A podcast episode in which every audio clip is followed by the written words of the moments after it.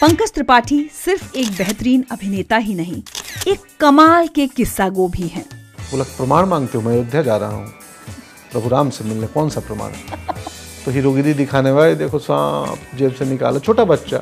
देखिए प्रश्न क्या था हम लोग कहाँ चले गए मुझे नहीं मालूम है। आज ज़िंदगी विद रिचा में हम पंकज त्रिपाठी की ज़िंदगी से जुड़े किस्से सुनेंगे।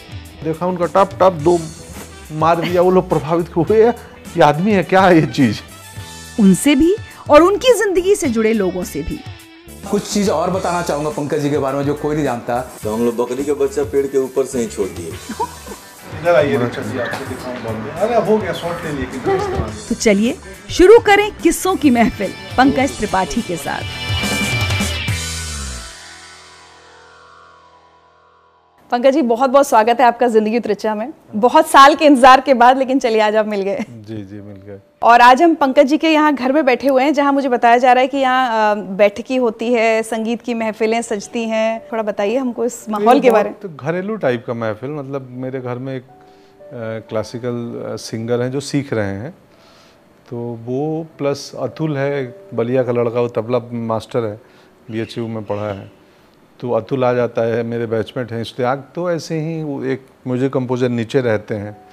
तो पंद्रह दिन महीना दिन में गणपति विसर्जन के रात हम लोग यहाँ बैठ जाते हैं और थोड़ी गायकी बजायकी होती है लोक संगीत भी सूफी भी गज़लें भी फिल्मी गाने भी। तो हम लोग पंद्रह बीस दिन पे वो गाने बजाने का सुर ज़रूरी है ना जीवन के लिए।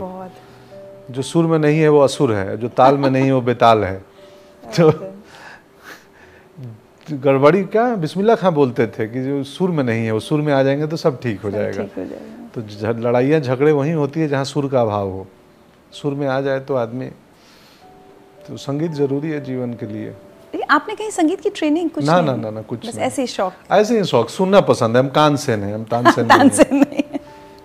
अच्छा सबसे पहले तो अभी लेटेस्ट आपको बधाई इलेक्शन कमीशन ने आपको नेशनल आइकॉन बनाया है और मुझे पता चला है कि आप जो भी उस सब काम करेंगे वो एकदम आप उसका उसकी कोई फ़ीस नहीं ले रहे हाँ हैं। हाँ हाँ जी वो चुनाव आयोग मतलब मुख्य चुनाव आयुक्त के साथ अभी कार्यक्रम में थे तो अचानक उन्होंने अनाउंस कर दिया।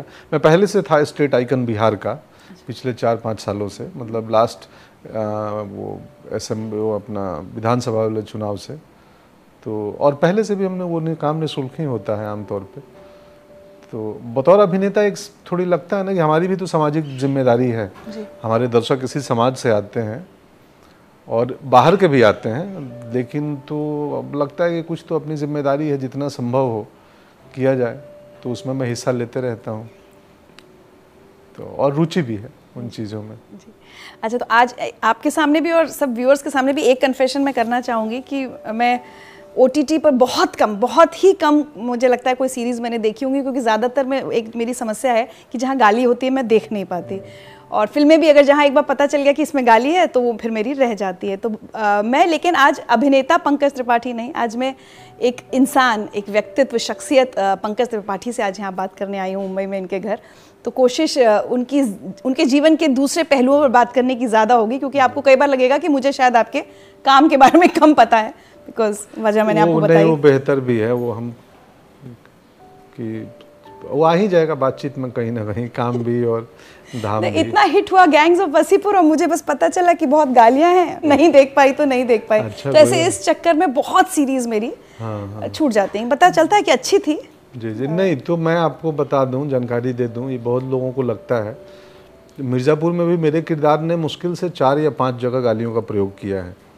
वो भी अति आवश्यक थे जहाँ पे भाव का अभाव हो जाता है वहाँ पे संप्रेषण के लिए गालियों का इस्तेमाल होता है। तो चार या पाँच जगह मिर्ज़ापुर सीरीज़ में मेरे किरदार ने ऐसे फाउल भाषा का इस्तेमाल किया और उसके मीम्स इतने बन गए कि लोगों को लगता है कि नहीं इसमें मैं। सिर्फ़ चार जगह। लेकिन दूसरे किरदारों का कुछ हाँ तो दूसरे किरदारों हाँ, का तब मिर्ज़ापुर में था मेरे किरदार का नहीं। तो मैं हमेशा बड़ा सजग रहता हूँ और अभी तो मन ही मन तय किया है कि मैं नहीं करूँगा गालियों का प्रयोग कोई और डिवाइस ढूंढूँगा। उसका भी इस्तेमाल क्यों होता है? क्योंकि कई किरदार और उनकी लैंडस्केप उनके माहौल को हम चाहते हैं कि यथार्थ रूप से दिखाएँ। तो गालियाँ भी हमारे समाज का हिस्सा है। आपको कई बार बनारस में सुनेंगी तो आपको बुरा भी नहीं लगेगा। तो पर यथार्थ को दिखाने के लिए कुछ रचनात्मक डिवाइस भी हो सकता है। तो मैं उस पर काम कर रहा हूँ कि हमें इस्तेमाल ना करना हो और ये घंटी है मेरे घर में जो बजती रहेगी। बहुत पुरानी घड़ी है और ये बंद पड़ी थी कई सालों से। इसको पिछले महीने ही टाउन के एक मिस्त्री हैं क्रॉफर्ड मार्केट के पास में वहाँ जाकर पुराने जमाने वाला फील भी दे रही है। हाँ तो ये मेरे ख्याल से आधे घंटे पे बजती है। तो और थोड़ी फास्ट भी है देखिए सब पंद्रह मिनट पे बज रही है। उसको ढाई पे बजना चाहिए पौने तीन पे बज रही है। तो कोई बात नहीं ये मधुर ध्वनि है सुर में है। ये ये सुर में है हाँ। ये असुर नहीं है। चलिए तो अब शुरू करते हैं आपके बिल्कुल बचपन से बात करने हाँ। में सबसे पहले तो ये बताइए कि आपके परिवार में बाकी सब लोग तिवारी लिखते हैं हाँ। आपके पेरेंट्स भी। आप त्रिपाठी सरनेम आपने क्यों लगाया ये क्या इसके पीछे कोई कहानी है बस या यूँ ही? कहानी है कहानी छोटी सी है एक कहानी रोचक कहानी है। वो क्या होता है कि किसी को पता नहीं होता है वो किस कुल खानदान कौन से गोत्र में पैदा होगा।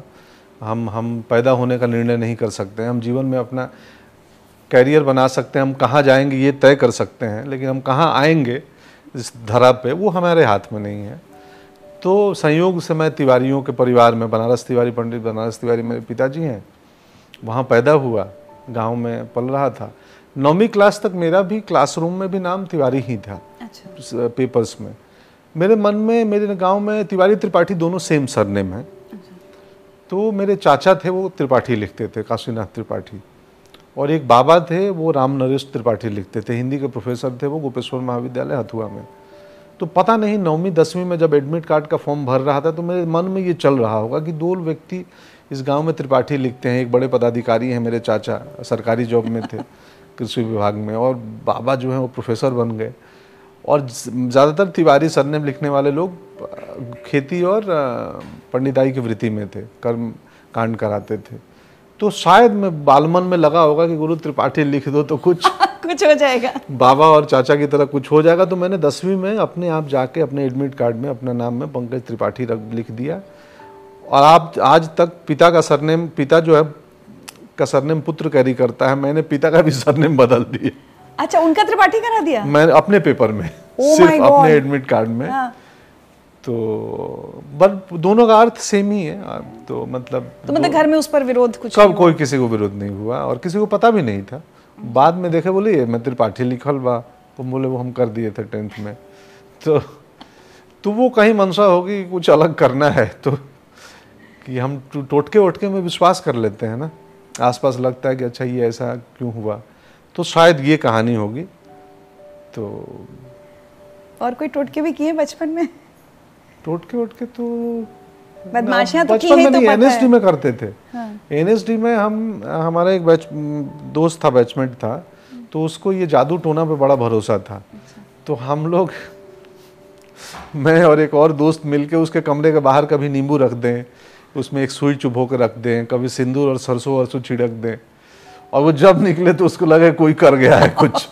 तो उसको चिढ़ाने के लिए और उसको दुविधा में डालने के लिए, यहाँ तक कि हमने एक बार साउंड स्टूडियो था त्यागराजन सर का, एनएसडी में, वहाँ से कुछ ऑडियो रिकॉर्डिंग करवाई और हमें एनएसडी ने वो कैसेट प्लेयर दिए थे टेप रिकॉर्डर। तो वो अपने कमरे को बंद करके और जो रिकॉर्ड करके लाए थे अपने कमरे में वॉल्यूम बढ़ा के सुनाते थे, उसको बाजू के कमरे में था। और वो साउंड का कयास लगा के ना बाकी स्कूल में कि इसके रूम में मैंने ऐसे ऐसे आज साउंड सुने हैं। क्या साउंड होते थे? तो वो ठीक नहीं है। तो उसको चिढ़ाने के लिए कुछ कुछ कुछ भी। तो तो ऐसे शरारत तो युवा आयु में हम करते ही रहते हैं। बचपन में भी की आपने? युवावस्था में भी की? अभी तक चल रही है? हाँ नहीं अब कम हो गया। अब नहीं एनएसडी तक था। एनएसडी के बाद मुंबई आने के बाद अब मैं उतना शरारत नहीं करता हूँ। तो अब मैं थोड़ा बौद्धिक शरारत करता हूँ। कई बार जिसके साथ शरारत करता हूँ उसको एहसास भी में नहीं होता है। तो आज हमें थोड़ा संभल के रहना पड़ेगा। तो तो वैसे ही वो कहीं ना कहीं से परसाई जी को सक्सेना जी को पढ़ रहे थे तो सटायर का असर हो गया। तो अब मेरे जो मेरी शरारतें हैं वो ज़्यादातर व्यंग्यात्मक होती हैं। और जिनको समझ आती है उनके लिए व्यंग है जिनको नहीं समझ आती उनको कॉमेडी लगती है। तो अब वैसा होता है। चलिए तो वापस बचपन में जाते हैं कि आपको लगा कि भाई त्रिपाठी लगाने से कुछ हो जाता होगा। तो उस बाल मन को क्या लगता था कि जीवन में सफल होना या सक्सेसफुल होना या बड़ा होना क्या मायने थे आपके लिए? उस समय तो एक्ट, एक्टर तो नहीं सोचा होगा? नहीं क्या सोचा नहीं सोचा था। अब कोई कहीं सरकारी अधिकारी बन जाऊँगा या प्रोफेसर बन जाऊँगा दो ही मेरे उदाहरण थे मेरे सामने तो जीवन थोड़ा मतलब ठीक होगा या अधिकारी ही बन जाऊँगा। ज़्यादातर यही था कि कहीं सरकारी जॉब में दोनों सरकारी जॉब में थे। तो उस वक्त भी, भी सरकारी नौकरी बहुत बड़ी चीज़ होती थी गाँव के लिए। सब लोग उसी का प्रयास करते थे। तो यही रहा होगा कि मैं भी कहीं सरकारी बड़े पद पे चला जाऊँगा। मुझे याद है मेरे गाँव में नाटक में लड़की बनना था तो राघव चचा डायरेक्टर थे तो उन्होंने बोला कि लड़की उस साल जो लड़की की भूमिका वाला गाँव नहीं आ रहा था। कलकत्ते में नौकरी कर रहा था छठ में उसको छुट्टी नहीं मिली होगी। तो हुआ कि नाटक नहीं होगा क्योंकि लड़की कोई बनेगा नहीं। तो मैं बोला मैं बन जाऊँगा। तो उन्होंने बोला पहले पिताजी से पूछ लो अपने घर में पूछ लो भाई उनको आपत्ति ना हो वरना उस दिन वो नाराज़ हो जाएँगे देख के। तो मैं पूछने गया तो तो पिता पहले माँ से पूछा तो माँ ने बोला कि बन जाओ लड़की कोई दिक्कत नहीं है तुमको मन है तो कर लो लेकिन एक बड़े आदमी का भी उसमें रोल कर लेना। तो बड़ा आदमी मतलब बड़ा पोस्ट पद। तो मैं डायरेक्टर को ये शर्त रखा तो मैं उस नाटक में थ्रू आउट लड़की था और तो अंत में आई थिंक जज का एक एक सीन का रोल था ऑर्डर ऑर्डर तो जज बना था बड़े आदमी का रोल तो माँ को खुश तो माँ को बैलेंस हो गया कि अरे पहले तो लड़की रहा बाद में जज बन गया ना। हालाँकि वो तो अलग किरदार थे। तो बड़ा आदमी बनना मतलब सरकार के। किसी सरकारी। बड़े पद पे पहुँचना। शायद यही मंशा रही होगी मेरी भी। लेकिन पढ़ाई उस हिसाब से पढ़ाई में कैसे थे आप? हाँ पढ़ाई में मैं बुरा तो नहीं था पर बहुत अच्छा भी नहीं था। दिमाग का इंटेलिजेंस बहुत तेज था लेकिन मेरा मेरा दिमागी फतूर एकेडमिक से ज़्यादा शरारतों में लगा रहता था। हाँ इधर उधर की चीज़ों में ज़्यादा लगता था। प्रश्न थे तब भी बहुत प्रश्न थे। और चूँकि सूचनाओं का अभाव था रेडियो नहीं अखबार नहीं टीवी नहीं गाँव में कुछ नहीं तो उन सारे प्रश्नों को ढूँढने के लिए ना वो बालमन हमारा इमेजिनेशन का इस्तेमाल करता था कि सफ़ेद बादल में बरसते क्यों नहीं है काले बादल क्यों बरसते हैं? तारों का मूवमेंट जो शुक्र या तिंडोरिया का इस समय पे यहाँ आना और इतने समय पे वहाँ जाना क्यों होता है? आम में एक साल फल लगता है दूसरे साल नहीं क्यों लगता है? तो ये सवालों का आंसर हम कल्पनाओं से ढूंढते थे। तब तो गूगल बाबा भी नहीं थे। यस क्योंकि इन्फॉर्मेशन का सोर्स नहीं था। तो हमारी कल्पना शक्ति बहुत अब लगता है शायद कि बहुत बढ़ गई। वो एक सेकंड नेचर बन गया। वही कारण है कि अभिनय में मैं जब सेट पे पहुँचता हूँ तो मैं सीन को देखते हुए बोलता हूँ अरे इसको तो ऐसे भी कर सकते हैं ना? तो डायरेक्टर बोलता है हाँ हाँ कर सकते हैं। कि हाँ इंटरेस्टिंग हो सकता है। देखो करके एक बार देखते हैं रिहर्स करते वक्त। तो वो कहीं ना कहीं अब मैं ढूंढ रहा था, मुझसे बहुत लोग प्रश्न करते हैं अभिनय को लेके। तो कैसे कर लेते हो? मुझे नहीं मालूम मैं कैसे कर लेता हूँ। जेनविनली नहीं पता मुझे। मेरे पास कोई मेथड एक्टिंग नहीं है, कोई मेथड नहीं है। पढ़ा सबका हूँ।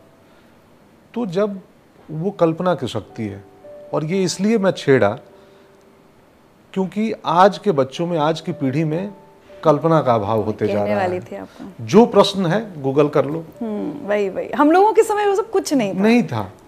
तो हम इस अपनी कल्पना शक्ति को दौड़ाते थे। और कई बार रियलिटी से ज़्यादा कई बार नहीं हमेशा स्ट्रांग और पावरफुल चीज़ कल्पना है। सही बात। तो मैं मुझे लगता है बच्चों को अब हर स्कूल कॉलेज में कल्पना का भी ना इमेजिनेशन सेंटर और उसका एक एक सेगमेंट होना चाहिए। मुझे तो लगता है याददाश्त का भी पंकज जी याद है हम लोग बचपन में सबके हाँ। सब जो भी चीज़ें थी फ़ोन नंबर भी जब नया नया फ़ोन आया तो सबके याद रहते याद थे। रहते थे। अब सब सेव कर लिया तो किसी का कुछ याद नहीं रहता ना बर्थडेज याद रहते हैं। और पहले ही मुझे मैं कई बार सोचती हूँ कि कितना कुछ याद रहता था। हर सहेली का बर्थडे कब आएगा आज तक याद है वो। और आज के जो नए दोस्त हैं जिनका हम सेव कर लेते हैं उनका अगर फेसबुक याद ना दिलाए तो हमें याद नहीं आएगा। तो कभी आपको लगता है पंकज जी कि जब सीमित संसाधन थे या सुविधाएँ कम थी तकनीक कम थी वो उसका एक बहुत बड़ा रोल है आज हम जो हैं। और शायद इसमें वो वो सीमित संसाधनों का ही बहुत बड़ा जी। अ, योगदान है। बहुत बड़ा योगदान है बहुत बड़ा योगदान है। मुझे याद है जब हम एनएसडी पहुँच रहे थे तो मोबाइल आया था। पहली बार मेरे पास हैंड्स मोबाइल वो नोकिया का वो सिंपल वाला। 2000 के आसपास। 2000 के आसपास एन में एक में आया। तो मेरा प्रेम चल रहा था तो लगा कि इसकी ज़रूरत है तो एक हैंडसेट छोटा सा ले लेना चाहिए। इकतीस सौ नंबर था उसका तो वो ख़रीद लिए हम। और पता चला कि सूचना क्रांति हो रही है। इंटरनेट आ रहा है, अब अब टीवी आ चुका था, आग, और टीवी काफ़ी बड़ा हो रहा है घर घर पहुंचेगा। अब मोबाइल जेब में घूमेंगे, तब पता चला स्मार्टफ़ोन आएगा, आप टच स्क्रीन कर पाएँगे। तो मालूम चला ये सूचना क्रांति है, इन्फॉर्मेशन रेवोल्यूशन हो रहा है देश में।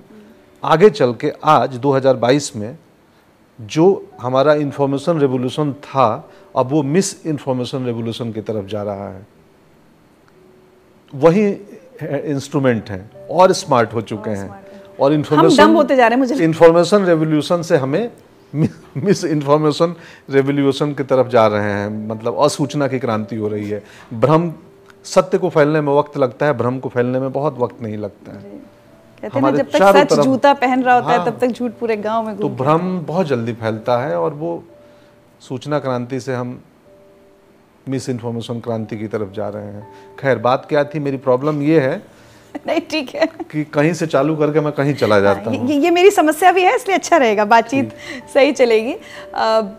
जो अभी आपने कहा ना मैं कई बार ये कहती हूँ कि हमारे डिवाइसेस स्मार्ट हो गए हैं लेकिन हम शायद डम होते जा रहे हैं हमें हमारी समझ कम होती जा रही है। वापस चलते हैं उस दौर में जब आप बहुत स्मार्ट थे एज बच्चा तो शरारतें आप बहुत करते थे। हाँ। कुछ चीज़ें हमें आपके गाँव से आपके बारे में पता चली तो हमने सोचा आपको भी सुनवा देते हैं। कम्युनिकेशन का दौर इतना बढ़ गया है ना कि सेल्फ कम्युनिकेशन खत्म हो रहा है। ऐसे तो बहुत सारे बचपन का उनका क्रियाकलाप है खिस्सा है। जो अभी उतना याद नहीं है, लेकिन एक घटना है, दिवाली का समय था। और दिवाली में लक्ष्मी पूजा के लिए हम प्रसाद के रूप में लड्डू अक्सर यहाँ चढ़ाया जाता है। बाज़ार से ले आके पैकेट, रसोई घर में ही हम लोग के यहाँ देवता को रखा जाता है कोने में, भंडार कोने में। तो वहाँ एक कोठिला था, जो जिसमें अनाज उनाज रखा जाता था, उसके ऊपर रख दिए कि कोई छूछा नहीं करेगा। शाम के समय जब पूजा का समय आया तो माँ हमारी खोजने लगी हम कहे कि वहीं पर है देख लो। तो गई देखने तो उसमें तो लड्डू सब गायब था एक दो लड्डू बचा हुआ था तो कही कि अरे क्या हुआ ये लड्डू? लगता है कि घर में चूहा हुआ ज़्यादा बढ़ गया कोई चूहा खा गया। तब तक ये साइड में कहीं खड़े थे तो ये सुने आवाज़। तो अपने भाभी को इशारा किए कि हाँ हाँ वो तो भोग लग गया। चूहा खा गया। आपको याद है ये घटना? नहीं मुझे याद नहीं है। हाँ? हाँ मुझे अब अब सुन के हल्का आंशिक रूप से याद आ रहा है कि हम हम मैं कर सकता हूँ किया होऊँगा कि नहीं किया ही हूँ याद आ रहा है लेकिन भाई बिल्कुल अक्षर से याद नहीं बहुत बचपन की की बात है। मेरे ख्याल से नौ दस दस ग्यारह साल का रहा होऊँगा। तो जब ये सब करते थे आपकी मार पिटाई भी हुई है कभी? भाई ये मारते थे भैया मारते थे। आ, तो मैं एक इंटरेस्टिंग केस का खेलने में देर हो जाती थी गाँव में। शाम को नदी है घर के पीछे ही। तैरने लगे चिकाठारी खेल रहे हैं गुल्ली डंडा खेल रहे हैं तो उसमें साढ़े छः सात अंधेरा हो गया। सब खेल के बाद हम लोग पसीने पसीने हैं तो नदी में नहाने जाते थे कि अब यहाँ नहा के ही चलेंगे। तो देरी हो गई सात बजे और घर पे एक स्ट्रिक्ट आदेश था भैया का कि तुम्हें सूरज ढलते घर पहुँच जाना है खेल खाल के। तो अब उसके लिए एक बड़ा इंटरेस्टिंग बहाना था। मेरे गाँव में गनू चाचा थे पोस्टमैन तो वो चिट्ठी लाते थे जामू बाज़ार पोस्ट ऑफ़िस से। तो जितने बजे भी नहा के निकलेंगे, दौड़ते हुए उनके दरवाजे पे जाएँगे, पूछेंगे, हमारे घर की कोई चिट्ठी आई है? वो बोलेंगे, ना, नहीं खेल तेरा घर के, फिर घर आएँगे। घर आते कहाँ रहा इतना देर? हम बोले, उनके दरवाजे पे बैठे थे, वो आए नहीं थे पोस्ट ऑफ़िस से तो हम प्रतीक्षा कर रहे थे कहीं कोई चिट्ठी आ जाए। उन दिनों मोड ऑफ़ कम्युनिकेशन चिट्ठी ही थी। तो बोलते, रोज तुम क्यों जाते हो पूछने? बोलते, हम अपने से प्रेम करते हैं। जितने हमारे रिश्तेदार हैं, उन सबसे मुझे आशा रहती है कि मौसी लिख देंगी, दीदी का आ जाएगा, उसका आ जाएगा तो मैं सबसे कनेक्टेड रहता हूँ सबसे प्रेम करता हूँ तो मेरा मन मुझे रोक नहीं पाता है। शाम होते बोलता हूँ पोस्टमैन के दरवाजे जाओ। कुछ नहीं। जो खेलने में देरी हुई। हो उसको कवरअप करने के लिए भावनात्मक तरीका। तो उसके लिए पिटाता था मैं एक दो बार पिटाया हूँ बहुत। उस समय तो ये भी नहीं था ना तो बट ठीक है अब लगता है कि नहीं वो भी पिटाइयाँ ज़रूरी ही थी। हाँ। मतलब मन में कभी नहीं आया कि हम अपने गार्जियन पे जाके केस करें। कि तो हमारे राइट्स हैं राइट्स भी हैं कि ये लोग मार नहीं सकते। आजकल तो बच्चे पुलिस बुला सकते हैं अगर किसी ने टी... अच्छा टीचर से स्कूल में पिटाई हुई आपकी? हाँ हाँ काफ़ी पिटाई हुई है। लक्ष्मण एक मास्टर साहब थे वो मैथ के टीचर थे। तो वो वो अलग किस्म का पनिशमेंट देते थे। वो थोड़े मोटे थे उनका तूंद बड़ा था ना तो एक छड़ी होती है ना बाँस की तो वो अपने पेट में लगाते थे और सामने बच्चे को बोलते थे आ जाए तू भी लगा दे छड़ी गिरनी नहीं चाहिए नीचे नहीं Oh मारूँगा। God. और पुश करके ना पीछे ले जाते थे क्लासरूम के और आखिर में आपके पीछे वॉल आ गया। अब आप रुक गए अब कहाँ जाओगे? अब उनका उनकी मोटी थी मतलब चर्बी वर्बी था तो उनको दिक्कत नहीं होता होगा। वो दबाते थे और मार सब रह दी अब रह दी अब छोड़ दी। बनैबा कि ना तू कल हो ही कि ना होमवर्क हो जा। फिर पीछे हटते थे वो छड़ी गिरती थी। तो ऐसे टाइप के तो हाँ टीचर एक एक आध टीचर हैं जो मारते थे। ठीक है सुर हाँ, आपकी, आपकी पिटाई पे इतना परफेक्ट टाइम पे हाँ उसने वो प्रमाणित किया कि बात सही है। सही है। चलिए और आपकी जरा किस्से। जैसा अब हम लोग आज तो बहुत ही ऊँचे शिखर पर पहुँच गए हैं। एक हमारे यहाँ एक लाहवा महुआ का पेड़ था जो मतलब इस पूरे क्षेत्र में भूत कि वहाँ पर भूत रहता है, इससे वो प्रसिद्ध था। लोग वहाँ डरते थे। दिन में भी नहीं जाया करते थे। आवासों में था भी वह भयानक स्थान।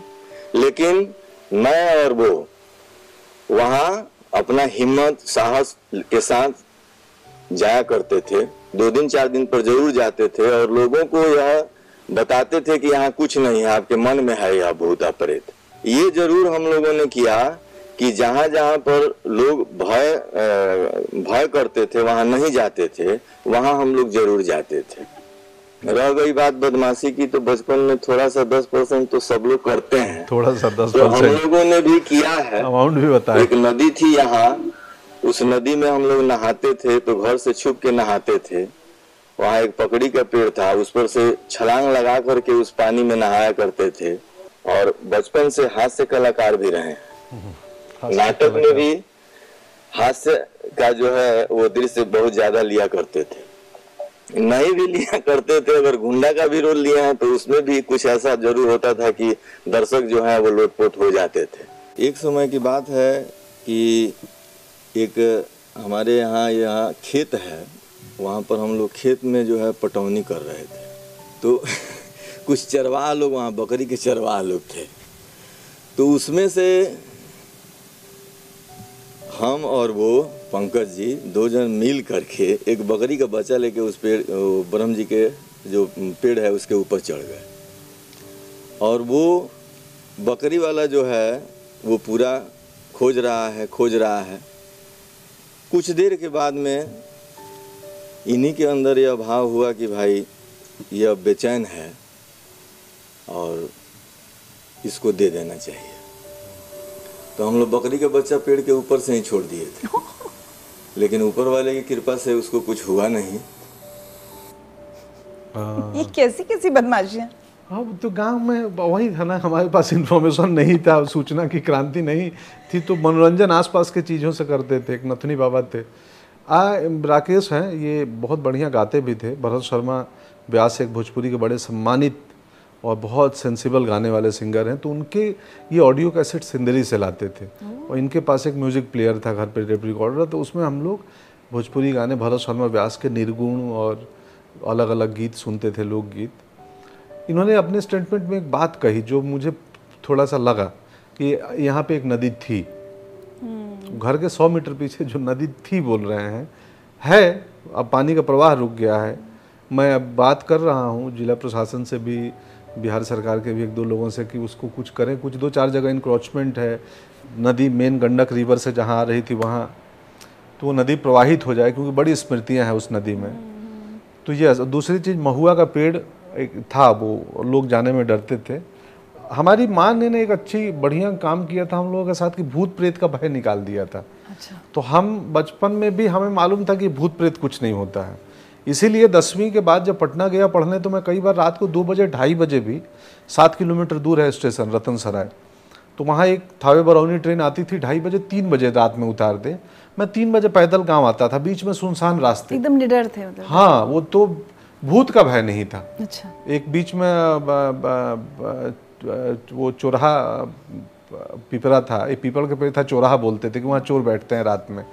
तो मैं उनसे भी नहीं डरता था क्योंकि मेरे बाबूजी का पूरे यजमानी बहुत उस इलाके में था। तो मुझे मालूम था चोर भी कोई मिल गया तो भी बता दूँगा उनका पुत्र हूँ। तो मुझसे कुछ नहीं करेगा बोलेगा ठीक है जाइए क्योंकि एक किस्सा है। बाबूजी आ रहे थे रात को शादी करा के दो ढाई बजे। तो चोर डकैत जो भी है वहाँ बैठे होंगे। रोक दिया है कि हाँ? चला है अब तो बाबूजी आवाज़ दिया हाँ मैं तो अरे बाबा आप अब पता नहीं ये सुना हूँ मैं। तो बोला अभी हम लोग का बोहनी नहीं बनाया आप ही मिल गए। एक काम कीजिए एक रुपया दे दीजिए। तो वो एक रुपया निकाल के बोले लीजिए आप लोग एक रुपया दिए चले आए। तो हम भी श्योर थे कि हमारा एक दो रुपया ही लगेगा अगर चोर और मिल भी गए तो क्योंकि हम बाबा के बेटे हैं। तो, तो आम का महुआ का ज़िक्र किए। महुआ का तीन पेड़ था मेरे खुद के घर में। गर्मियों में फूल आते हैं महुआ के बहुत ही कमाल के बहुत कम लोग देखे होंगे तो और सुबह सात बजे रात को गिर जाते हैं तीन चार बजे पाँच बजे भोर में। सात बजे सुबह जाके उनको उन पर चिट्ठियाँ लगे इसके पहले बीन के लाना होता है। और महुआ को सुखा के बचा के रखते हैं सर्दियों के लिए। सर्दियों में या कोई अ, कोई महिला को बच्चा हुआ है तो उसके बाद महुए का लड्डू बनता है जो बड़ा हेल्दी होता है या दूध में उबाल के खाते हैं। तो हमारे तीन पेड़ था महुआ का अब तो नहीं रहा गिर गया तीनों कट गया। तो सुबह हम लोग गर्मियों में सात बजे चले जाते थे मैं और मेरी बहन। कोई अगर लाने वाला नहीं है तो क्योंकि महुआ सात आठ के बाद ख़राब हो जाएगा। धूप लगेगा या धूल मिट्टी जानवर आ जाएँगे चींटियाँ लग जाएँगी। तो हम लोग ले लेके आते थे महुआ वहाँ से। तो हम जो हैं आम महुआ परवल टमाटर के बीच के अभिनेता हैं। तो कई कई प्रकार का जीवन देख के आए हैं सिनेमा में। हाँ यही है। चलिए, एक आपकी और बड़ी खास याद जो ये भी आपके एक निडर होने का नदिया का तीरे हो पार फ़ील्ड बा, हमरे खेत ह, पाँच बीघा का प्लॉट बा। हमें सब लड़का वॉलीबॉल, फुटबॉल, गेंदा कुछ खेले चाहिए सन वो चाहिए खेले। आ खेले के ओने से यहाँ नदी के तीरे बैठी लो सांप कुली चलत रहे सन, निकल के जंगल झाड़ी में से, पोछ ध के लगिए नचावे ओकनी के आ लड़का सब भागे लगिए सन चिल्ला के, जाय बाप, काट ली काट ली काट ली।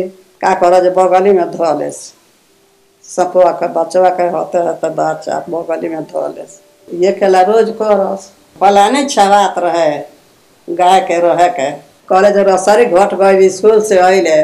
कहले रसरी तो घट गए आ तुम जाता नहीं ले अबर अबर खैले खा के साइकिल उठौले पैसा ले ले गए किन के ले आए ओने से लेके अइले तो बबूरिया रहल रोडवा पर बबूर ओ सामने अइले तो बड़का मोट के गहुम सांप आई देखले ना दूर से जब लगे अइले तब देखो तारे या आई बाप तले तब सांप धोले साइकिल साइकिल धोले ल सांप और गोड़ का कहले जब ऊपर सीट पर धो ले बाकी साइकिल चलाते रह गए साइकिल छोड़ले ना अब वहीं तो पकड़ले रह गए सपवा अब साइकिल जो चलाते रह गए सब कचरा गए आ कचरा के वो छोड़ देलस आ छटपटा के गिर के नदिया में चल गए और बेहोश होकर नदी में चल गए और वो से साइकिल लेके अइले अइले तो इनका से कहले तभी कहतर जे आई बाप अब तो तोरा के काट देले बा कटले तो उनको ना रहे बाकी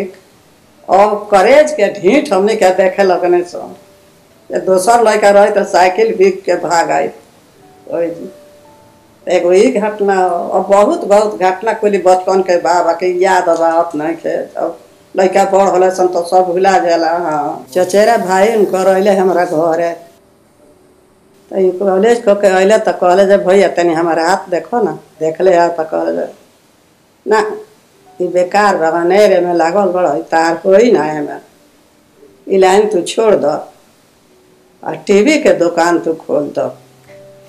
वे टीवी बनावे के सीख मन उनको तकलीफ़ में हो गए बैठ टीवी गए। पे आना भूल जाओ टीवी चल गए तो हमार बड़की पतो इनकर औरत कहल जे बाबू राउर एकदम में होई ई रुआ करे के बा वहाँ का कहला पर छोड़े के नहीं खे तो काम करते करते उनकर आगा उनके तरक्की होत चलल होत चलल।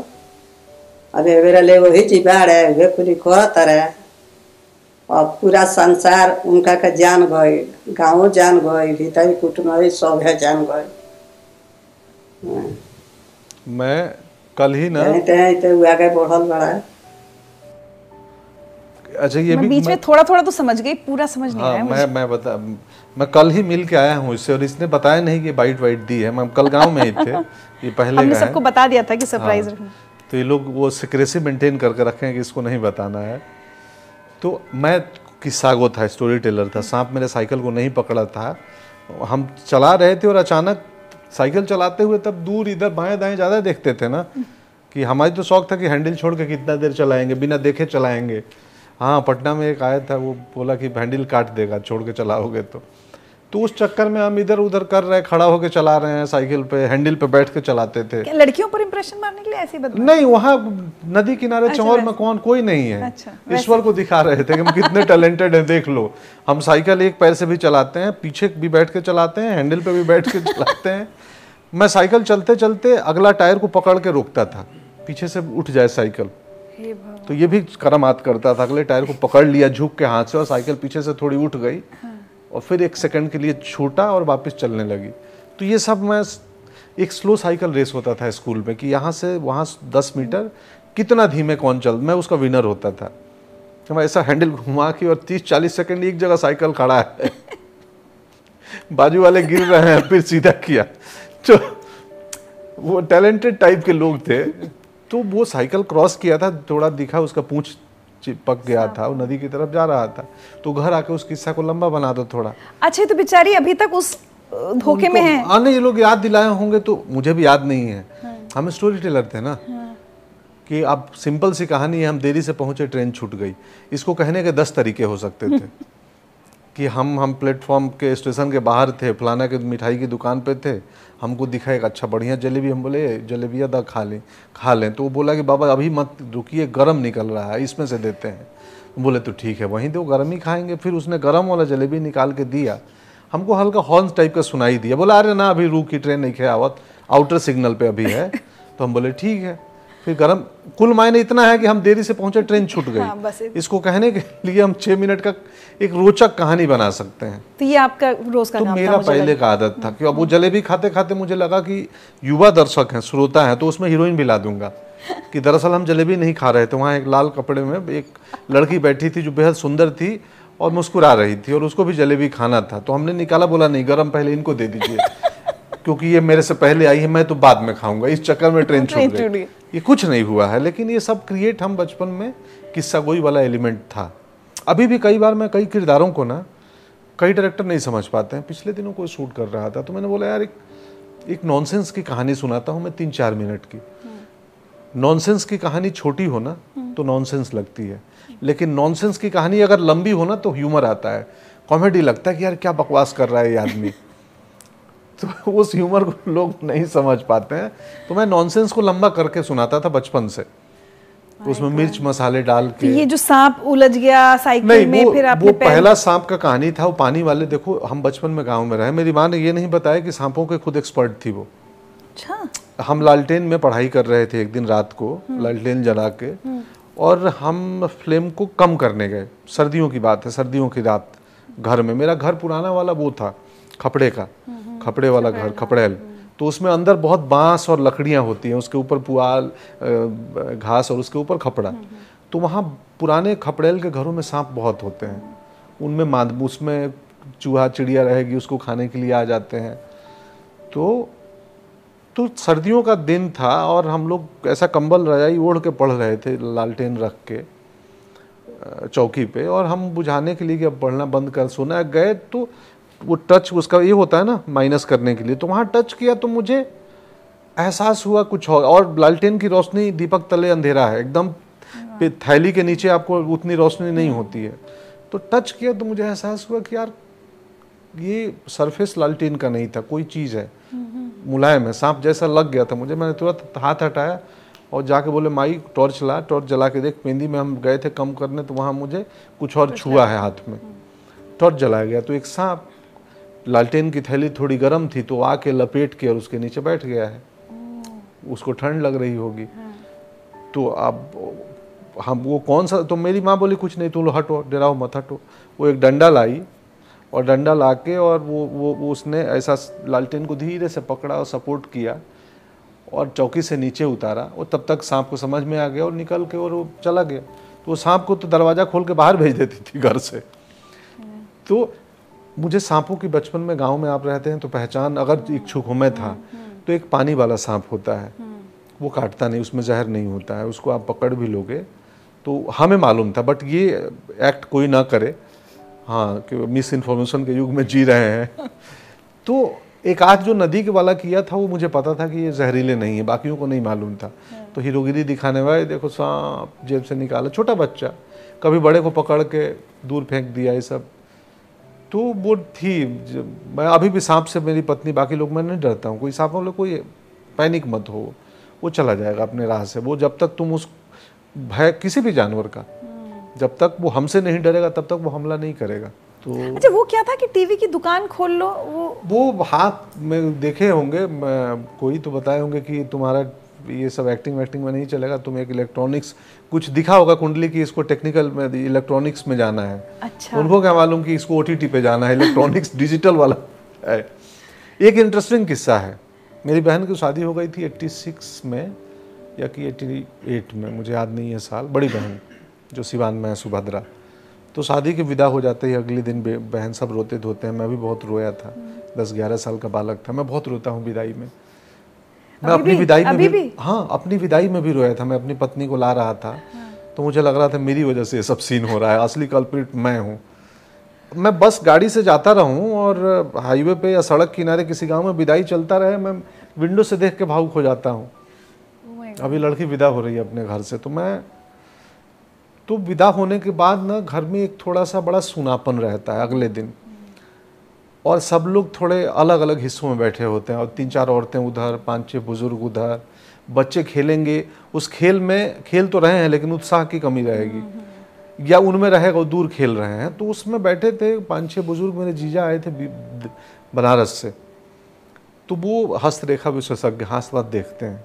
तो उन्होंने हाथ देखा मेरा और देख के बोला वहाँ पाँच छः लोग थे कि यार इसके हाथ में विदेश यात्रा है। तो सब लोग बोले विदेश यात्रा क्यों उस जमाने में हाँ। 86 88 में बोले एक बोला रे नेपाल जाई। नेपाल मेरे घर से 50 किलोमीटर दूर हुआ तो नेपाल जाई। तो बोला ना नेपाल ना कई बार विदेश यात्रा पर ज़्यादा विदेश यात्रा पर। नेपाल को हम लोग हस्तरेखा में बिहार के पूर्वांचल में नेपाल विदेश नहीं होता है। विदेश रेखा में नेपाल की गिनती नहीं है। वो विदेश रेखा क्या होता है ये- ये नेपाल है। तो बोले बहुत बार आवे जाए के बैकरा तो लोग आपस में बात करने लगे कि क्यों जाएगा बाहर विदेश यात्रा करने? क्या करेगा ऐसा क्या करेगा? तो इस निर्णय पे आए कि, हो सकता है कि एयर इंडिया के मेंटेनेंस स्टाफ में इसका नौकरी लग जाए। उसमें भी पायलट नहीं बनाए मुझे। एयर इंडिया का टेक्निकल मेंटेनेंस में इसकी नौकरी लग जाएगी और दुबई यूरोप में कहीं पोस्टिंग हो जाएगी। एयरक्राफ्ट के वायलिंग ग्रीसिंग करेगा नट बोल्ट घुमाएगा। हमको पायलट नहीं बनाए। हमको क्रू नहीं बनाए कि सर्विस करेगा। क्योंकि ये तो हमारे पहुँच के हम तो टेक्निकल नहीं हो सकते हैं ना मिस्त्री विस्त्री बन सकते हैं। तो अब मुझे नहीं मालूम मैं मैं वो हस्तरेखा काफ़ी विदेश यात्रा सब सुन रहे थे? मैं सुन रहा था बारह साल का तो मुझे इसलिए तो याद है ये किस्सा मुझे याद है हाँ। कि यार मेरे को मैकेनिकल स्टाफ बना रहे हैं। और मैं कई दिनों तक ये मान के बैठा था मैं एयर इंडिया के आ, उसमें टेक्निकल में जाऊँगा और इसी मेरा विदेश विदेश यात्रा उसी से होना है। तो इस कहानी को मैं थोड़ा सा ट्विस्ट करके घुमा के एक फ़िल्म में डाल मतलब एक छोटे एक दो संवाद में मैंने फ़िल्म में डाला है। आगे दिनों में आएगी वो फ़िल्म मैं डायरेक्टर को बोला बोला ये तो ब्रिलियंट है डाल दो। तो एक लाइन में हमने एक समरी किया है इस इंसिडेंट को एक फ़िल्म में आएगी। बहुत हिलेरियस तरीके से आएगी। तो वैसे वैसे आप विश्वास करते हैं सब जनपत्रियों में या हाथ देखने में विद्याओं में? आम, मुझे पता नहीं है। तो मैं कैसे कहूँ कि विश्वास नहीं करता हूँ? पता होता तो कहता कि नहीं करता हूँ मुझे पता नहीं है। तो मैं विश्वास स्वयं अभी तक कुछ नहीं पहनता हूँ ये पत्नी ने एक अंगूठी पहनाई है। लेकिन मैं ये नहीं कह सकता कि मैं विश्वास नहीं करता हूँ क्योंकि मुझे इसमें विश्वास नहीं करना चाहिए इस बात का प्रमाण नहीं है मेरे पास। और आपकी तो जनपत्री नहीं हो सकती क्योंकि आपकी तो जन्म थी नहीं सही से किसी को पता है। हाँ जब वो तीस साल में मालूम चला जब कुंडली उंडली शादी के लिए बनने लगा तो मालूम चला ये पाँच सितंबर का नहीं ये तो दूसरी तारीख अच्छा का अब सही तारीख है आपके पास? हाँ अभी सही तारीख है सही समय भी है। उस उसके हिसाब से सब सही चल रहा है लाइफ में प्रोडिक्शंस वगैरह? हम्म, नहीं मैं मुझे एक बीच में बहुत ज्ञानी पुरुष मिले थे जो इसके जानकार हैं। तो उन्होंने बोला कि तुम जन्म पत्री दो तारीख समय बताओ। मैं बोला कि नहीं मैं आप मुझे नहीं लगता कि मैं आपके ज्ञान से प्रभावित हूँ और मुझे अच्छा लगता है तो मैं मुझे आप मत बताइए मत समझाइए क्योंकि रहने दीजिए ऐसे ही चलने दीजिए। तो उन्होंने बहुत अच्छा तर्क दिया इसका। फिर मैं बोला हाँ सही है तर्क जिस दिन मुझे आवश्यकता होगी हम बात करेंगे। चलिए तो आपके गाँव से अभी हम पटना की तरफ़ चलेंगे लेकिन उससे पहले दो चीज़ें। एक मेरा हमेशा सवाल रहता है कि जहाँ हमारी परवरिश होती है उस जगह का बहुत हिस्सा हमारे अंदर हमेशा रहता है। अगर मैं झांसी में पली बड़ी हूँ तो आज भी मेरे अंदर वो झांसी झांसी चाहे मेरी किसी हरकत में होगा कुछ होगा मतलब मुझे तो कभी लगता है लक्ष्मीबाई है कुछ कुछ रहता है अंदर। आपके अंदर गोपालगंज या आपके गाँव का आज तक कौन सा हिस्सा अभी तक चल रहा है साथ? आपके जो कि मैं जानना चाह रही हूँ आपके कैरेक्टर का हिस्सा। हाँ कई बार वो वो उसको शब्दों में बयां नहीं कर सकते। कि कि जो अ, हम पालक खाते हैं और पालक से आयरन मिलता है वो आयरन हमारे ब्लड के किस हिस्से में और किस रूप में हमें नहीं मालूम है।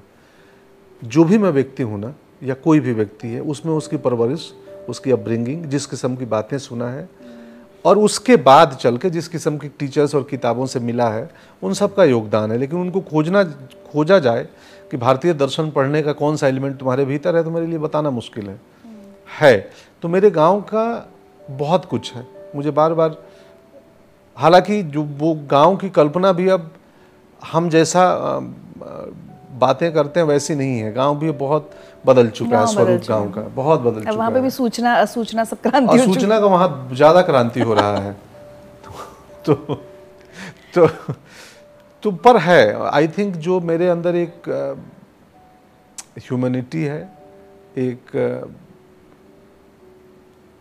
हार जाएँगे हार जाएँगे लेकिन सत्य ही बोलेंगे इसकी कहीं ना कहीं माँ बाप से ही कान में डाला गया था कि भले ही तुम्हारा नुकसान हो जाए झूठ मत बोलना सत्य ही बोलना। तो मुझसे मैं असत्य सिर्फ़ अपने काम में बोलता हूँ सिनेमा में। वो किरदार असत्य है। जीवन में मेरे को असत्य तब बोलूँगा जब मुझे मज़ा लेना हो। मुझे पता है कि इस असत्य का पर्पज सिर्फ़ मनोरंजन है। इससे सामने वाले का कोई हानि नहीं होगा। मैं कई बार मुझे लगता है कि व्यक्ति मुझे ठग रहा है ना तो मुझे लग अब मुझे पता है कि मैं ठगा रहा हूँ। मुझे लगता नहीं इसको ज़रूरत होगी ठगा जाओ इस बार। कितना ज़्यादा नुकसान तो होगा नहीं। हाँ तो ठीक है ना। सौ रुपये मेरे पास है दस रुपये ठग रहा है नब्बे तो बचेंगे ना। इसको ज़रूरत होगी तो मैं जानते हुए भी ठगाता हूँ। और उसका अलग आनंद है जानते हुए ठगाने का। दुख अनजाने में ना ठगाएँ। जानते हुए ठगाएँ तो फिर ओके मैं अवेयर था। और ह्यूमर भी वहीं से आया? ह्यूमर भी वहीं से आया। मधुसूदन बाबा थे रघुनाथ बाबा थे। वो लोग जिस किस्म से कहानी अब जैसे रघुनाथ बाबा एक बार का किस्सा है कि वो विदाउट टिकट में पकड़ के जेल चले गए थे। एक लाइन का किस्सा है। टिकट बिना कटाए चले गए अयोध्या जा रहे हैं टीटी आया। उसको जिस तरीके से वो वर्णित करते थे आप सुनेंगे तो वो पूरा एक मतलब बीस पन्ने का एक लॉन्ग स्टोरी है कि हम ट्रेन में जा रहे थे बैठे थे अयोध्या जा रहे थे इतने में एक, एक काला कोट वाला आया। बोला टिकट हम बोले टिकट? वो बोला हाँ टिकट हम बोले कौन सा टिकट? बोला इसमें यात्रा करने का प्रमाण। बोला प्रमाण मांगते हो? मैं अयोध्या जा रहा हूँ। प्रभु राम से मिलने कौन सा प्रमाण?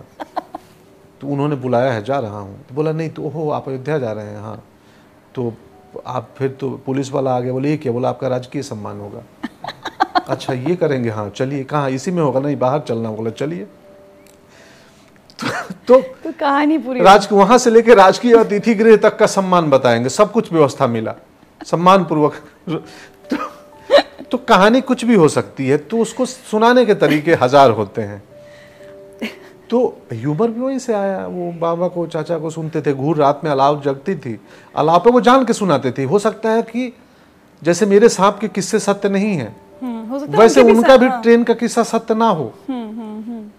स्टोरी टेलिंग थी स्टोरी टेलिंग और वो ओरल ट्रेडिशन था। उस समय वही मनोरंजन था। वही मनोरंजन टेलीविज़न नहीं, कुछ बैठ के शाम को सुनाते हैं कि। बारात में गए थे और वहाँ बारात में शास्त्रार्थ की परंपरा थी। बारातों में शास्त्रार्थ होता था कि ज्ञानी जन मिलेंगे और उसमें पकड़ के ले आते भाई दो चार ठो उसको ले जाओ जिसको ज्ञान हो। क्योंकि वो लोग ऑफ़र दे दिया कि शास्त्रार्थ करेंगे तब तक लड़का नहीं जाएगा मंडप में। माय तो हमारे तरफ़ से चार ज्ञानी पुरुष होंगे ना कि चल यहाँ बैठिए। तो वो बजाते एकदम खद्दड़ का एकदम वो पोशाक ही ऐसी पहन के जाते थे कि सामने वाले को क्योंकि चैलेंज दे देते थे कि एक बारात में लोग गए और उसने कोहड़ा को तो किस टॉपिक पे शास्त्रार्थ? कुछ भी। किसी भी टॉपिक पे। वो वो जीके जीएस हो सकता है वो वेद पुराण हो सकते हैं। अ, वो वो वो वो धर्म हो सकता है वो संस्कार पे हो सकता है वो चतुराई पे हो सकता है वो किसी भी सब्जेक्ट पे। कोहड़े को का बच्चा छोटा था तो एक गाँव वालों ने क्या कि उनको मालूम है कि छः महीने बाद हमारे बच्चे की शादी होगी। तो एक बड़ा सा हांडी लाए और उसमें कोहड़े का बच को रख दिया। अब वो कोहड़ा ग्रो होते होते हांडी के शेप में आ गया। क्योंकि हांडी कोहड़ा छोटा था डाल दिया गया था उस लत्तर को अंदर। बाकी पार्ट बाहर है तो उसको पोषण मिल रहा है धूप मिल रही है। वो बड़ा होते होते बड़ा हो गया कोहड़ा फिट इन हो गया उस मटके में उस हांडी में। अब उसको काट लिया गया शादी में आए अब रख दिया गया कि भाई आपकी तरफ़ आ बिना काटे इसको खाना है। काटना नहीं है इस कोहड़े को और मटका फूटना नहीं चाहिए। आप बाराती हैं आप लोग खा लीजिए। अब वही समस्या कि मटका फूटना नहीं चाहिए काटना नहीं चाहिए कैसे खाएँगे? तो एक चतुर आदमी गए थे। बोले चूल्हा जलाओ इसमें थोड़ा पानी डालो इस मटके को चढ़ाओ। मटका फूटेगा नहीं और 10-15 मिनट में ये सॉफ्ट होके पिघल जाएगा फिर इसको अंदर से चम्मच कलछुल से निकाल के खा जाएँगे। कोहड़ा खा लेंगे मटका फूटेगा नहीं। तो तो शास्त्रार्थ की परंपरा थी। समझिए ना भारतीय दर्शन में एक विचारक आता था अपनी अपने विचार पे अपनी आइडियोलॉजी पे एक पुस्तक लिखता था। उसको काटने के लिए एक दूसरा विचारक आता था और वो उसके काट में एक दूसरी पुस्तक लिखता था कि मैं इनके विचारधारा को मैं इनके थॉट को खारिज करता खारिज करता हूँ। ये रही मेरी पुस्तक। या उसका भाष्य हो सकता है उसका टीका हो सकता है। खारिज भारतीय परंपरा में तो खारिज खारिज करना उतना नहीं करते थे बट अपना मंतव्य रखते थे उस चीज़ पे। ये वेस्ट का परंपरा है कि उनको खारिज करेंगे तब दूसरे दार्शनिक आएँगे। तो कैसी परंपरा थी? कितना पढ़ने लिखने वाले थे हम लोग? इतना सोचने वाले भी कितना सोचने वाले आज से नहीं अब दो हज़ार ढाई हज़ार तीन हज़ार साल पहले से। देखिए प्रश्न क्या था? हम लोग कहाँ चले गए? मुझे नहीं मालूम है। आपके अंदर गाँव कितना? हाँ तो वो शास्त्रार्थ का भी आप तो शास्त्रार्थ का हाँ तो वो, वो बात उसमें भी बात कहीं की कहीं पहुँच जाती है। हाँ, पहुँच जाती है तो शास्त्रार्थ में। हाँ। तो उसके लिए वो जाते थे। हम लड़कों को बोला कि वहाँ जा रहे हो बारात में तो थोड़ा तुम लोग तमीज से आपने किया कभी? बहुत बारात में गया हूँ मैं। नहीं नहीं शास्त्रार्थ? नहीं मैं नहीं मैं हम कहाँ गया नहीं थे उस समय? मालूम है चुप रहो बैठो। तो शास्त्रार्थ जाते थे एक दो पहलवान भी जाते थे। हो सकता है कि बाद में पहलवानी पी आ जाए कि कोई पहलवान है आप में? कौन? तो हमारे यहाँ से एक पहलवान आए थोड़ा लड़के दिखाइए। कुछ भी हो सकता था। गाँव भर की बारातों में आप? मैं बहुत बारात में गया हूँ बहुत सारे बारातों में गया हूँ। और क्या बात है। आनंद आता था बारातों में जाना बारात का भोजन। उसके बाद नाच होती थी लौंडा नाच का परंपरा था। तो मेरे अंदर जो कलाकार आया है ना वहीं से। वो शादी ब्याह में लौंडा नाच को देखते थे तो वो सुर रिदम डांस उनके नाच के बाद एक पार्ट होता था।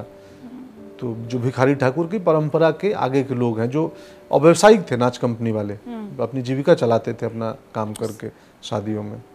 शिव भगवान का नाच था रामचंद्र का नाच था। जनता बाज़ार तो के सब किया है आपने? मिश्रा जी थे जनता बाज़ार के उनका नाच कंपनी था। किया ये सब भी किया हाँ हाँ? हाँ, बहुत किया नाच बहुत नाटक तो आपने किए लेकिन नाच बहुत देखा हूँ खूब। किया भी है? नहीं किया नहीं। सीखा हूँ। हाँ। नाटक में किया है एक बार उस उस लौंडा डांस को परफॉर्म अच्छा। रविंद्र भारती जी का प्ले था उसमें किया था। तो आज की बातचीत में मेरे लिए एक बहुत बड़ी चुनौती यह है कि पंकज त्रिपाठी जी के बहुत बढ़िया बढ़िया बहुत शानदार इंटरव्यूज़ बहुत सारे लोग पहले कर चुके हैं बहुत सारे मैंने देखे और अब मुझे ये देखना पड़ रहा है कि मैं ऐसे सवाल ना पूछूँ जो इनसे पूछे जा चुके हैं। लेकिन इनकी ज़िंदगी में इतने किस्से हैं कि मुझे लगता है मेरे बाद भी अभी बहुत सारे इंटरव्यूज़ हो जाएँगे। किस्सों की कमी नहीं होगी। किस्से बहुत है हाँ। लेकिन अ, थोड़ा सा मैं चाहती हूँ कि हम अब पटना की तरफ़ चलेंगे तो थोड़ा सा एक अपना गाँव का कोई भोजपुरी फोक जो थोड़ा सा आपको याद हो थोड़ा सा गुनगुना दीजिए फिर आगे बढ़ते हैं। भरत जी का ही गाना था एक। पियर रे भैलना हमार। सरसों नियर दहिया राम। आ, मैं थोड़ा बेसुरा हो गया हूँ क्योंकि उनको बहुत हाई स्केल पे गाते थे मैं इसलिए "अंग" आ गया। तो वो पियरले भाई लेना हमार सरसों नियर दहिया राम। जब से गवनवा के दिनवा धराइल रतिया के नींद नहीं देह पियर आइल हाँ ये दो गाने हैं अलग अलग कि वो शादी तय हो गया है और उस नायिका बोल रही है कि सरसों के फूल की तरह मेरा बदन पीला हो रहा है। पियर रे भैले ना हमार सरसों नियर देहिया राम। गा दीजिए। अब मुझे अब याद नहीं है सुर का बेसुरा हो जाऊँगा तो मैं नहीं चाहता हूँ सुर कहलाऊं। मैं मैं ताल का पक्का हूँ सुर का कच्चा हूँ। अच्छा। अभी बताइए फिर गाँव से पटना का सफ़र क्यों हुआ? मतलब क्योंकि आप हॉस्पिटैलिटी मैनेजमेंट हाँ। कुछ तो वही पढ़ने जाना था? मतलब आपको तो सरकारी अधिकारी बनना नहीं था। मुझे मेडिकल के लिए जाना था मैं डॉक्टर अच्छा। बनना था। बाबूजी की इच्छा थी कि मैं एक बड़े भाई इंजीनियरिंग का पढ़ाई कर चुके थे तो मैं डॉक्टर बनूं उसकी पढ़ाई करूँ। और वो बहुत कठिनाई से जीवों का जीवोपार्जन करते थे परिवार का। तो मेडिकल के लिए गया था मैं मेडिसिन मतलब डॉक्टर बनने। तो उस दो बार इम्तहान भी दिया उसका नहीं हुआ। तो मन कहीं और मतलब उसके बाद होटल में गया। फिर किसी ने बोला कि होटल कर लो बाहर में इंडियन कुक की बड़ी डिमांड है। चाचा मेरे वही चाचा जिनका सरनेम देख के मैं त्रिपाठी लगाया था।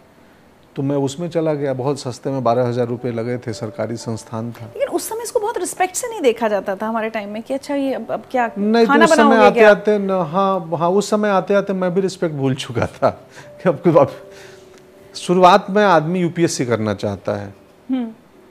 एक अटेम्प्ट में समझ में आता है मेरे बस का नहीं है यूपीएससी तो फिर आ जाता है वो यूडीसी पे अपर डिवीज़न क्लर्क अब आजकल है या नहीं मालूम नहीं। यूडीसी में सब नहीं चला तो एलडीसी लोअर डिवीज़न क्लर्क फिर हम चापरासी का भी इंटरव्यू है उसमें भी ट्राई करते हैं तो हम भी होटल में आते आते और नहीं तब मेरा अब उस समय से हाँ भले नहीं देखा जाता होगा पर मेरे को किसी काम करने में शर्म नहीं आता था। मैं बाज़ार पे हम लोग आलू बेचने जाते थे और घर से चालीस किलो गाँव में। और मैं मैं कभी नहीं शर्माया हूँ कि वो मेरे घर के बारे में जान के या मेरा घर ऐसा है कल का एक किस्सा है। मैं मेरे जानने वाले एक बच्चे को प्रेम विवाह करना है। और पता चला कि अ, कल कि वो जब प्रेम प्रेम विवाह कर रहा है तो उनको वो सामने वाले पार्टी को ये न लगे तो हम हम हमें ऐसा अपना घर कर लेना चाहिए। मतलब फिर प्रेम किस बात का? सामने वाले को बोल दो मैं ऐसे ही हैं हम भाई। आप प्रेम मेरे घर से मेरे संसाधन से मेरे कार से थोड़ी है। मुझसे है। तो उसमें क्यों तो हम आजकल दिखावे के युग में बहुत आ गए हैं ना। जी। तो मेरा तब से नहीं था कि हम सनई सनई होता है जिससे जूट बनता है सनई की खेती होती है तो मेरा खेत होता था। हम लोग सनई बेचने जाते थे आलू बेचने जाते थे बाज़ार में। जो अभी आपने कहा पिताजी बहुत सीमित उसमें घर चलाते थे खर्चा चलाते थे उसका एहसास उस वक्त होता था आपको कि नहीं हम- नहीं। नहीं अब शायद मुड़कर देखते हैं तो होता होगा। अब भी नहीं होता है। अब मुझे लगता है कई बार कि मैं अपने स्ट्रगल के अपने संघर्ष के किस्से बता रहा हूँ और भावुक नहीं हो रहा हूँ। बेस्ट टाइम था हमारा। मुंबई में आके हम पति पत्नी एक 280 स्क्वायर फीट के कमरे में रहते थे हमें नहीं मालूम था कि बुरी स्थिति है ये। सबसे सही समय था। रोज शाम को बाइक पे बैठ के पूरा चारकोप मार्केट घूमते थे। अब समय नहीं है। अब समय नहीं है। अब अब ये वो बाइक आज भी है मेरे पास।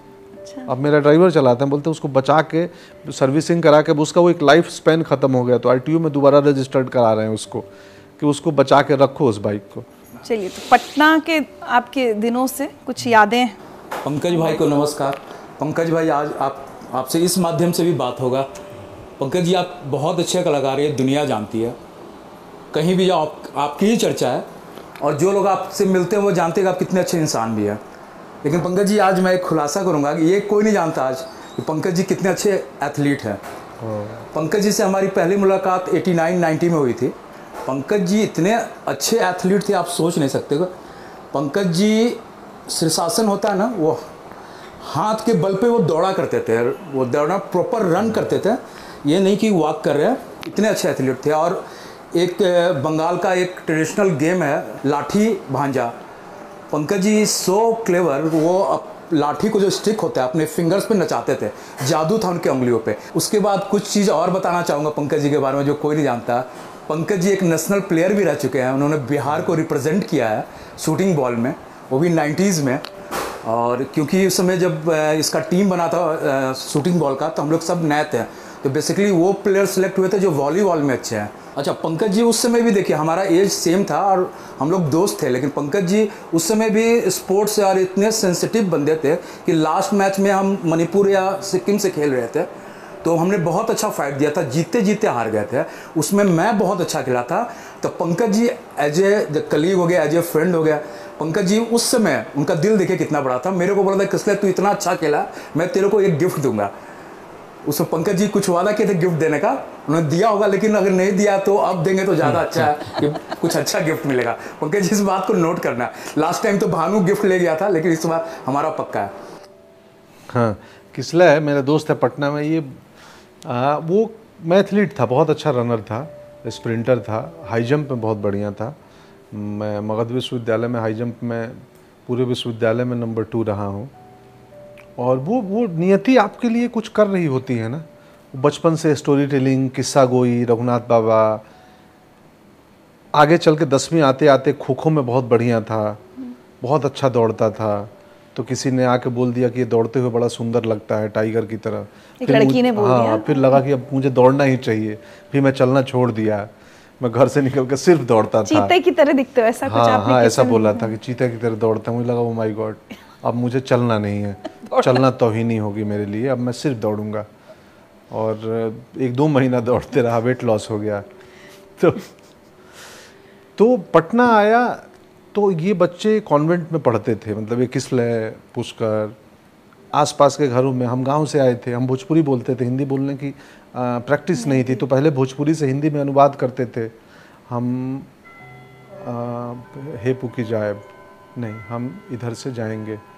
हाँ तो फिर हम इधर से ही चले जाएँगे। तो हिंदी बोलने में भी मुझे पहले भोजपुरी से अनुवाद करना पड़ता था फिर बोलना होता था। तो मुझे लगा कि यार मेरे पास कौन सी स्किल होती है जिनको मैं बिना बोले प्रभावित कर दूँ? तो था स्पोर्ट्स वाला। मैं बहुत अच्छा एक्रोबेट्स था समरसॉल्ट ये सब मारता था बहुत बढ़िया। वैसे देखते हैं ना जो बच्चा क्रिएटिव होता है थिएटर या वो वो स्पोर्ट्स में नहीं होता। मतलब ऐसा कम कॉम्बिनेशन देखेंगे दोनों में आप इतने नहीं मैं बहुत अच्छा था और वो कहीं ना कहीं से फ़िज़िकल ट्रेनिंग एक्टर के लिए चाहिए। वो मेरा गेम के थ्रू हो रहा था। मैं योगा में इतना अच्छा था कि सुब्बा राव सर हमारे टीचर थे एनएसडी में। पहले दिन गया ये बेंड करो मैं सर झुका दिया फ्लोर पे। ऐसा करके। इम्तहान रिज़ल्ट आया तो मेरे नंबर कम आए। मैं पूछा सर क्यों कम आए? बोला तुम्हारा ग्रोथ कहाँ हुआ? मैं बोला ग्रोथ अब क्या गड्ढा करके ज़मीन में जाऊँ मैं? ज़मीन तक सटाना था मैं पहले क्लास में सटा दिया। बोला उनका कहाँ तक था? उनका गर्दन यहाँ था वो लोग टच किए तो ग्रोथ उनका हुआ। मैं बोले लो जी जी जो पहले से परफेक्ट था नंबर उसको मिला जिसकी ग्रोथ हो। तो एनएसडी में दो बार नहीं रिजेक्ट सिलेक्ट हुआ मैं। तो मैं पूछा कि एक टीचर मिल गई। बोले क्यों मुझे नहीं ले रहे हैं आप लोग? बोले कि तुम्हें यार तुम सीखे हुए हो बहुत कुछ। तो सब Unlearn करो। फैकल्टी को लगता है कि यार वो तो सीखा है उसको क्यों एक सीट बर्बाद करेगा? अच्छा एक्टर है इतना ट्रेंड है इतना प्रैक्टिकल अनुभव है। तो हम तो उसको खोजते हैं जिसमें सीखने की संभावना ज़्यादा हो। हम स्टूडेंट खोजते हैं हम टीचर थोड़ी खोजेंगे। फिर तीसरी बार मैं तीसरे अटेम्प्ट में गया मैं बिल्कुल बेवकूफ़ बन के गया था। कि हर चीज़ में थोड़ा ऐसा करूँगा कि लगेगा नहीं नहीं इसको इसको सिखाने की ज़रूरत है अभी। एक्टर ठीक है लेकिन ट्रेनिंग चाहिए। तो मैं उस वर्कशॉप में ऐसा बिहेव करता था कि मैं मुझे मुझे कुछ नहीं आता टाइप पहले अल्प ज्ञानी होता है वो ज़्यादा ज्ञानी बनने का प्रयास करता है। तो हम भी वैसे ही थे। पहले भी अल्प ज्ञानी थे अभी भी अल्प ज्ञानी हूँ। अब वापस मैं अपनी एक एक्टिंग की वर्कशॉप करने के प्रयास में लगा हूँ अगले दो महीनों में। क्योंकि वो लर्निंग बंद हो गई है। सिर्फ़ छपाई चल रहा है। तो वो स्किल इन बच्चों के को प्रभावित करने के लिए कि किसलिए इन लोगों को लगे कि यार मेरे पास क्या है? ये लोग वाऊ कर दे। तो लगा मेरे पास मेरा गेम है मेरी लाठी है। तो ये लोग छत से देखते थे नीचे ग्राउंड में कि अरे आया मैं देखा उनका टप टप दो मार दिया वो लोग प्रभावित हुए। ये आदमी है क्या है ये चीज़? क्या किए हम? बोले फिर से कर देते हैं क्या किए? गलती से नहीं किए थे।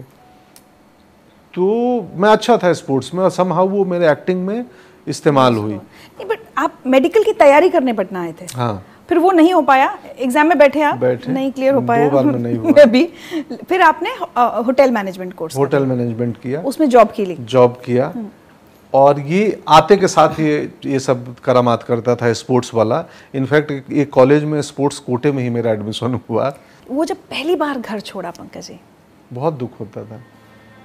तो बहुत दुख होता था। उस समय सलमान खान की कोई फ़िल्म आई थी। मैं तुझे छोड़ के कहाँ जाऊँगा? मेरे भोले सनम तेरे सर की कसम।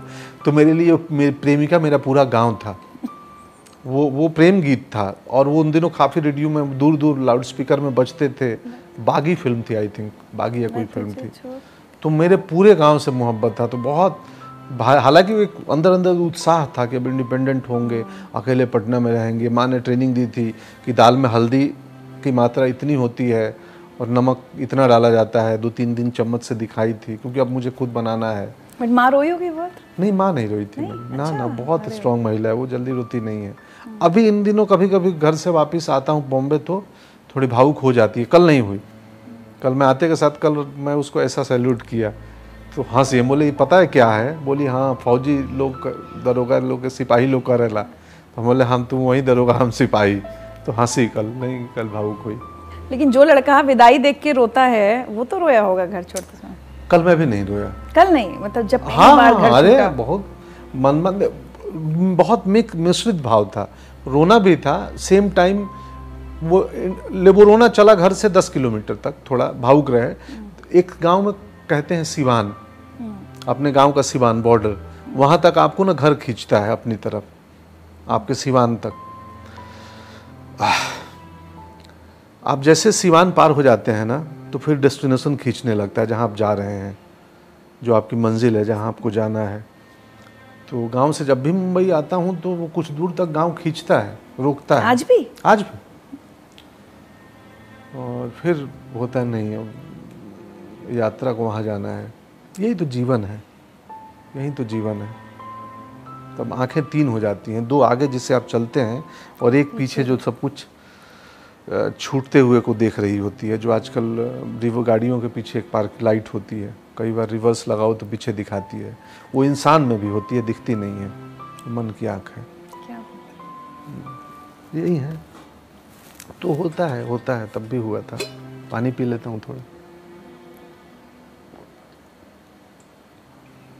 मैं ग्लास नहीं लाया कोई व्यूअर देखेंगे बोलेंगे जग से ही पी रहा है मेरा ही है। और गाँव की जो परवरिश थी कि आपने पहले कहा कि हिंदी भी ठीक से बोलनी नहीं आती थी। और भी बहुत सारी चीज़ें होती हैं जो गाँव से एक बच्चा आता है वो पटना या उसके बाद दिल्ली या उसके बाद मुंबई।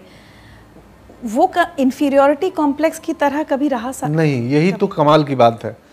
मेरे साथ कभी नहीं रहा। मैं बड़ी से बड़ी महफिल में चला जाता था जो स्पीक मैके का आप कल मुझे मैसेज की थी। तो नगर में आज एक आता है ना हिंदी अखबारों में नगर में आज क्या क्या सांस्कृतिक कल्चरल एक्टिविटी वो पढ़ के और पता चला यहाँ बिस्मिल्ला खां साहब आए थे उसमें। पहली बार मैं वहीं पे सुना था उनको। मगध महिला पहुँच गए। जाके देखे और चूँकि समय से पहले पहुँच गए जगह खाली है तो आगे पहुँच गए। फिर जब लोग आने लगे तो मेरे टाइप के कोई नहीं है वहाँ। सब ऐसे थोड़ा प्रबुद्ध लोग। शास्त्रीय संगीत में आधा वो आते हैं जिनको संगीत की समझ होती है। जो सच में संगीत के रसिया होते हैं। आधा वो आते हैं जिनको इंटेलेक्चुअल बनने की चाहत होती है। तो हम उन दोनों में से नहीं थे। जब मुझे संगीत की समझ थी ना मुझे बुद्धिजीवी टाइप दिखने की चाहत थी। तो मैं पहुँच जाता था कहीं बैठ के। फिर देखता था गर्दन यहाँ हिला रहे हैं तो मैं भी चालू कर दूँ। कि लोग लोग मुझे देखते थे कि यार कितनी कम उम्र में कितना समझ रखता है लड़का। समझ क्या रखता है? तो खुद ही है वो बच्चा हमेशा से एक्टर था मुझे तो, लगे। मालूम हाँ हो सकता है हाँ आज आपकी बातचीत से लगा कि एक हिस्सा गोई और शायद वो ईश्वर बचपन से ही वो ट्रेनिंग दे रहे थे या चाहत थी। तो और थोड़े टाइम आपने ये होटल मैनेजमेंट करके शेफ का काम भी किया। हाँ दो साल तक किया नौकरी अच्छा, दो साल दो साल किया। तो खाना आज तक बना लेते हैं? अच्छा हाँ हाँ हाँ बेसिक बना लेता हूँ। उस समय तो बहुत अच्छा था। बेकरी में सात आठ महीने था तो मैं केक वेक का बेस वेस पिज़्ज़ा बेस ब्रेड्स सब बनाता था। और अच्छी बात यह कि कभी आपके घर वालों ने इसे नहीं, उससे नहीं। देखा। नहीं, तुच्छ नहीं, कभी नहीं, कभी ऐसे नहीं। क्योंकि मुझे याद है उस हम लोग एक ही जमाने के हैं। हम्म। मुझे याद है कि शेफ बनने को कोई बहुत इज़्ज़त से नहीं देखते थे उस हाँ, समय। नहीं तो हमारा मेरे न, मुझमें वो इन्फेरियोरिटी कॉम्प्लेक्स की जो अभी आपने पूछा ना, मैं किसी महफिल में कोई बड़ा अधिकारी है, गाँव के लोग डर जाते थे, अरे वो साहब आए हैं, साहब हैं। मैं, अरे साहब है तो खा जाएँगे साहब, बात करना है, अपना अपना बात रखना है। हाँ सर, प्रणाम। तो आप कौन बोला, मैं थोड़ा माई सेल्फ पंकज त्रिपाठी भी बोल देते थे। तो बोला एक बार याद है मुझे, एक एक छोटा सा केस हो गया था। तो जाना था बेल लेने। सिंपल सा केस था कोई आपके ऊपर हो गया था? हाँ मेरा भी नाम था उसमें। सब इंस्पेक्टर मेरे गाँव से गुजर रहा था। गर्मियों की रात थी कोई एक व्यक्ति अपना खटिया सड़क पे डाल के सड़क के किनारे डाल के सो गए थे। वो आए रुकाए खटिया हटाओ पीछे जाओ। वो यहाँ क्यों सोया है? हालाँकि बोला कि इतना जगह बा मोटरसाइकिल जाए कर हुआ दिक्कत होता। बोलता भागेगा कि नहीं? अब या तो वो सड़क पे थे या कि वो तो कुछ अनबन हो गया उसने जाके पाँच छः लोगों को 160 डाल दिया। वो गाँव में केस होता है ना तो जो चौकीदार से पूछते हैं कि छः सात नाम बता दो। तो तो अच्छा वो बता देता है इनका नाम डालिए उनका कई बार उसको जिससे दुश्मनी है, उनका भी बता देता है जो उस दिन गाँव में भी ना हो। पटना में हो गोपालगंज बोले उनका भी नाम डाल दीजिए वो भी थे उसमें। तो चिल्ला चिल्ली हुआ गाँव के दस लोग आ गए। तो नहीं आप गलत बोल रहे हैं आप गलत बोल रहे हैं वो जाके कर दिए। और सुनने में आया था कि वो नशे में भी थे उस समय क्योंकि मैं तो था ही नहीं उधर। अच्छा गाँव में नहीं था नहीं था मैं। तो 107 आया तो भाई बोला कि आप लोग जमानत करा लीजिए अपनी। तो अब वकील आए गाँव में एक छोटे से, जो माधव मिश्रा आजकल करता हूँ मैं क्रिमिनल जस्टिस में तो ट्रेनिंग पहली बार जा रहे हैं लोग कोर्ट में जमानत लेने। बोला, जज साहब नाम बोलेंगे तो हुजूर बोले के बाद। हुजूर? हम बोले, नहीं, हम नहीं, हम तो यस सर बोलेंगे। बोलो कैसन फालतू लई क्या बाजी? यस सर बोलेंगे, बेल कैंसिल हो जाएगी। बोला, बेल कैंसिल हो जाएगा, यस सर बोलोगे तो। बोला, क्या दिक्कत है? यस, हुजूर क्यों बोलना? कहीं यस सर। जी। बोला, हुजूर। तो खैर वही किस्सा था। उसमें एक व्यक्ति चल भी नहीं पाते थे। बयासी चौरासी साल के थे। बोला वो तो बिस्तर से उठ नहीं पाते वो कहाँ आएँगे किसी पे हमला करने? तो ऐसे तो हमारी अदालतों में बहुत सारे ऐसे केस चलते हैं। अभी अब जब आप बातें बता रहे हैं ना ये सवाल मेरे मन में नहीं था लेकिन ऐसा लग रहा है क्या क्रांतिकारी टाइप भी थे थोड़े आपकी? बस दुनिया बदल देंगे और बस ये कर देंगे और ये कभी ऐसे झंडा उठाया? हाँ थोड़े से क्रांतिकारी टाइप थे। थोड़े से लीक से वो वो लीक लीक सब चले लीक छोड़ के तीन चले। सिंह, शेर, सपूत, ऐसा क्या है रे रोहित? लीक छोड़ के तीन चले वाला ये? हाँ तो ये शायर, शेर, सपूत। तो ये था कि लीक छोड़ के चलेंगे हम। तभी तो बाबूजी पंडिताई वृत्ति में थे, लगा नहीं मेडिकल करूँगा, फिर शेफ बनूँगा, फिर विदेश यात्रा का चक्कर आ गया। तो थोड़ा था, वो प्रवृत्ति थी थोड़ी। अब इतने सबके बीच एनएसडी जाना है और एक्टर बनना है। तो अब इतना सब घूम फिर लिया आप। और एक्टिंग गाँव में देखिए गाँव में स्कूल कॉलेज में हम सबने अपने अपने शहरों में सबने की होती है स्टेज पे। उसको प्रोफेशन बनाना है। ये ख्याल पहली बार कब क्यों और कैसे आया? छोटा मोटा प्रेम तो कई बार हुआ है जब प्रेमिका को भी पता नहीं है कि इनको प्रेम हुआ है। मैं कभी किसी फिल्मी पार्टी में न स्ट्रगल में गया हूँ न बाद में जाता हूँ। मेरे गाँव का या मेरे परिवार का शायद पहला प्रेम विवाह था तो अवरुद्ध हुआ। नहीं होता तब दिक्कत हो जाती। कितने प्रोग्रेसिव लोग हैं यार। एक्टिंग करूँगा जाओ प्रेम विवाह करूँगा जाओ। तो थोड़े तो बाधाएँ होने चाहिए ना। अपमानित मैं नहीं होता था। मुझे अपमानित करना मुश्किल है। आप मुझे जितना कुछ भी ह्यूमिलिएट कर लो कुछ कर लो मैं अपमानित नहीं होता हूँ। आप गाली दोगे मैं गाली लूँगा ही नहीं। ये तो बुद्ध ने वाली बात आप बेइज्जती करोगे मैं मेरा हुआ ही नहीं। आपने कर लिया हो मैं सामने वाला आप कुछ उकसाना चाहे ना और आप ना उकसो मुस्कुराते रहो तो उसको ज़्यादा तकलीफ़ हो जाती है। आषाढ़ का एक दिन पर लिखा हुआ ये बड़ी सही चीज़ ला दी। पूरा रोने का जुगाड़ करवा दिए हैं आप।